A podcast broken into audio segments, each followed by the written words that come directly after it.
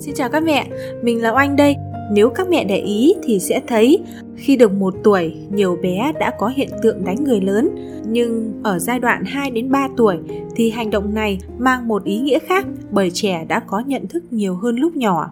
Vậy cha mẹ cần làm gì khi bé đánh người và có phải con như vậy là hư hay không? Chúng ta sẽ cùng tìm hiểu qua tập podcast ngày hôm nay nhé.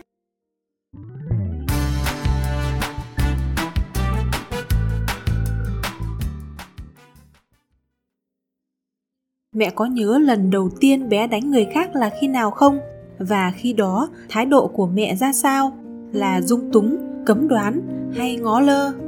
Nếu như là dung túng thì đối với trẻ đó là một kiểu xúi dục và bé sẽ càng tích cực dùng bạo lực để giải quyết vấn đề. Như vậy, hành vi đánh người của bé không có gì là lạ còn nếu là cấm đoán, thì trong thời gian ngắn sẽ có hiệu quả và có thể khiến trẻ bớt phóng túng.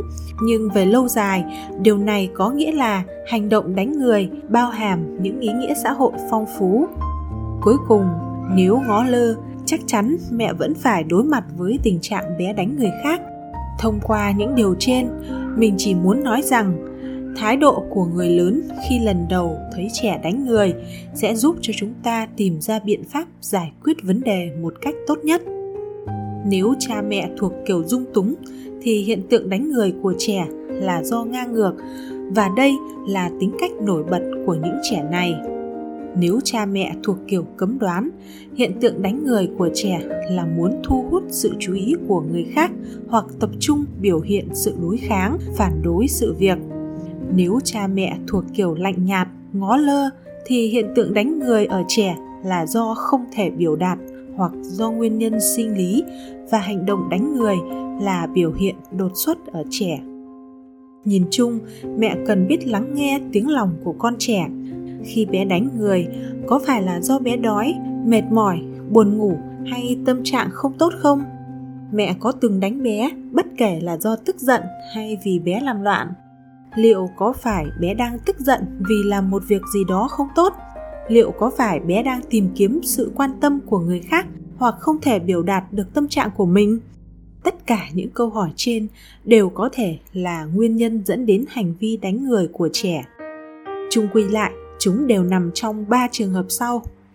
Trẻ không có khả năng biểu đạt thích hợp, trẻ muốn gây sự chú ý của người khác và trẻ được nuông chiều ở trường hợp thứ nhất, trẻ không có khả năng biểu đạt thích hợp là những bé không biết thể hiện nhu cầu sinh lý, tình cảm, tâm trạng của mình như thế nào.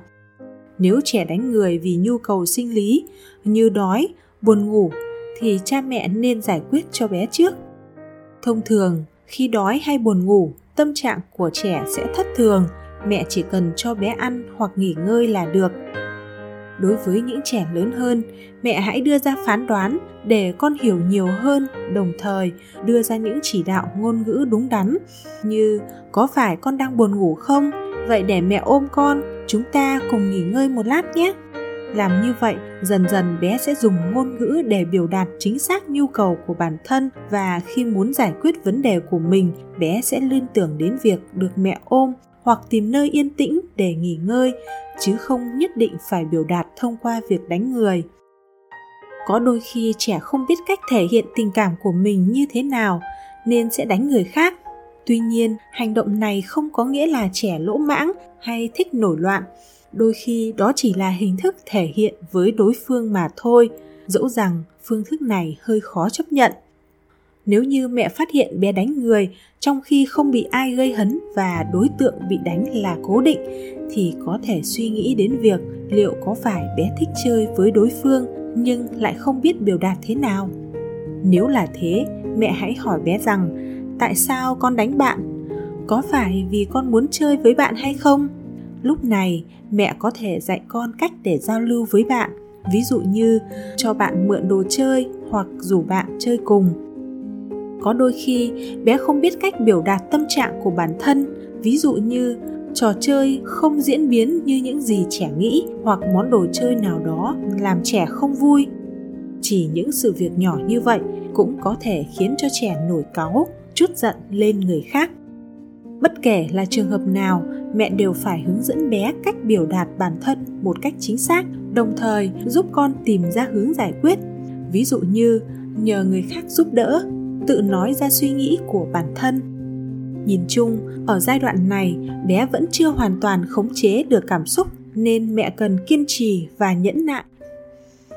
Nguyên nhân thứ hai có thể dẫn đến hành vi đánh người ở trẻ, đó là muốn gây sự chú ý của người khác. Nếu như bé thường xuyên rơi vào hoàn cảnh bị ngó lơ hoặc thường xuyên bị người lớn quát mắng, bị gọi là đứa trẻ hư vì một hành vi nào đó thì bé sẽ dùng cách tấn công người khác để gây sự chú ý. Những bé này có đôi khi không vì nguyên nhân gì cả, cứ gặp ai là gây gổ với người đó, chứ không có mục đích và đối tượng cụ thể. Trong trường hợp này, cha mẹ nên suy xét lại bản thân và mang đến cho bé sự thấu hiểu, yêu thương đầy đủ để bé dần bình tĩnh trở lại mẹ hãy thường xuyên khen ngợi và cổ vũ cho những hành động tích cực của con và bồi đắp cho con những tình cảm tốt đẹp nhất. Cuối cùng, hành vi đánh người ở trẻ có thể do sự nuông chiều của người lớn. Nếu như bé làm bất cứ điều gì cũng đều được dung túng, dẫu cho đó là những hành vi không tốt, thì đây được xem như tấm giấy phép của cha mẹ trao cho con để con có được đặc quyền là tấn công người khác. Và lúc này, bé sẽ không coi ai ra gì ở nhà thì tấn công người nhà, ra ngoài thì tấn công bạn bè. Hơn nữa, hành vi còn rất thô bạo và không thể ở bên người khác một cách hòa hợp. Nếu như rơi vào trường hợp này, mẹ nên thay đổi cách nuôi dạy con của mình, không được nuông chiều bé quá mức và phải có những chỉ dẫn, xử phạt thích hợp với những ngôn ngữ và hành vi của con. Trên đây là toàn bộ những chia sẻ của mình về hành vi đánh người của trẻ đây là điều không mẹ nào mong muốn xảy ra với con mình. Mẹ cần quan sát, tìm hiểu và đưa ra biện pháp tốt nhất để không ảnh hưởng đến tâm sinh lý của con. Chúc các mẹ thành công, chúc các bé yêu luôn chăm ngoan và khỏe mạnh. Còn bây giờ, chào tạm biệt và hẹn gặp lại ở những tập tiếp theo.